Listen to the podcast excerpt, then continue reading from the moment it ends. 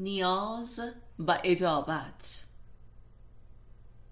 علی علیه السلام میفرماید آنکه فقط از روی نیازش به سوی تو آید چون نیازش برآورده شد دشمن تو می شود واقعیت کامل ترین است که هر رابطه ای که فقط اساس نیاز باشد و حتی اگر آن نیاز معنوی و دینی و علمی هم باشد خواه ناخواه به ادابت می انجامد چه آن نیاز برآورده شود و چه نشود. اگر برآورده نشود به دلیل ناکامی موجب ادابت می شود و اگر برآورده شود از سر بخل و حسد و احساس حقارت موجب ادابت می گردد به خصوص اگر منشأ ارزای نیاز انسانی مخلص و حق پرست باشد و بی مزد و منت نیاز را برآورد. خدمت خالصانه به مردم کاری خدای گونه است.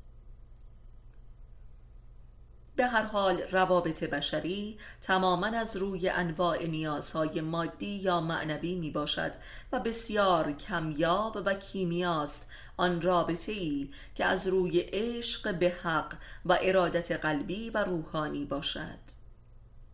ولی آن روابط نیازمندانه که مطلقا دارای عطوفت و احساس قلبی نباشد حتی اگر نیازی کاملا معنوی و عرفانی هم باشد نهایتا به خصومت فرد نیازمند می انجامد چه ارضا شود و چه نشود.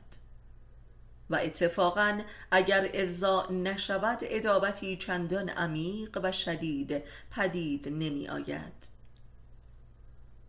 انسانهایی که دارای دلی مرده و شقی می باشند و روابطشان فقط بر اساس نیاز و لذا ریاکاری می باشد هرچه که نیازشان بیشتر برآورده گردد و مشکلاتشان برطرف شود اگر به راستی توبه نکنند و صدق پیش ننمایند به اشد ادابت و کینه می رسند و مترصد انتقام می شوند زیرا در چنین رابطه ای تمامیت کفر و جهل و ناتوانی خود را می بینند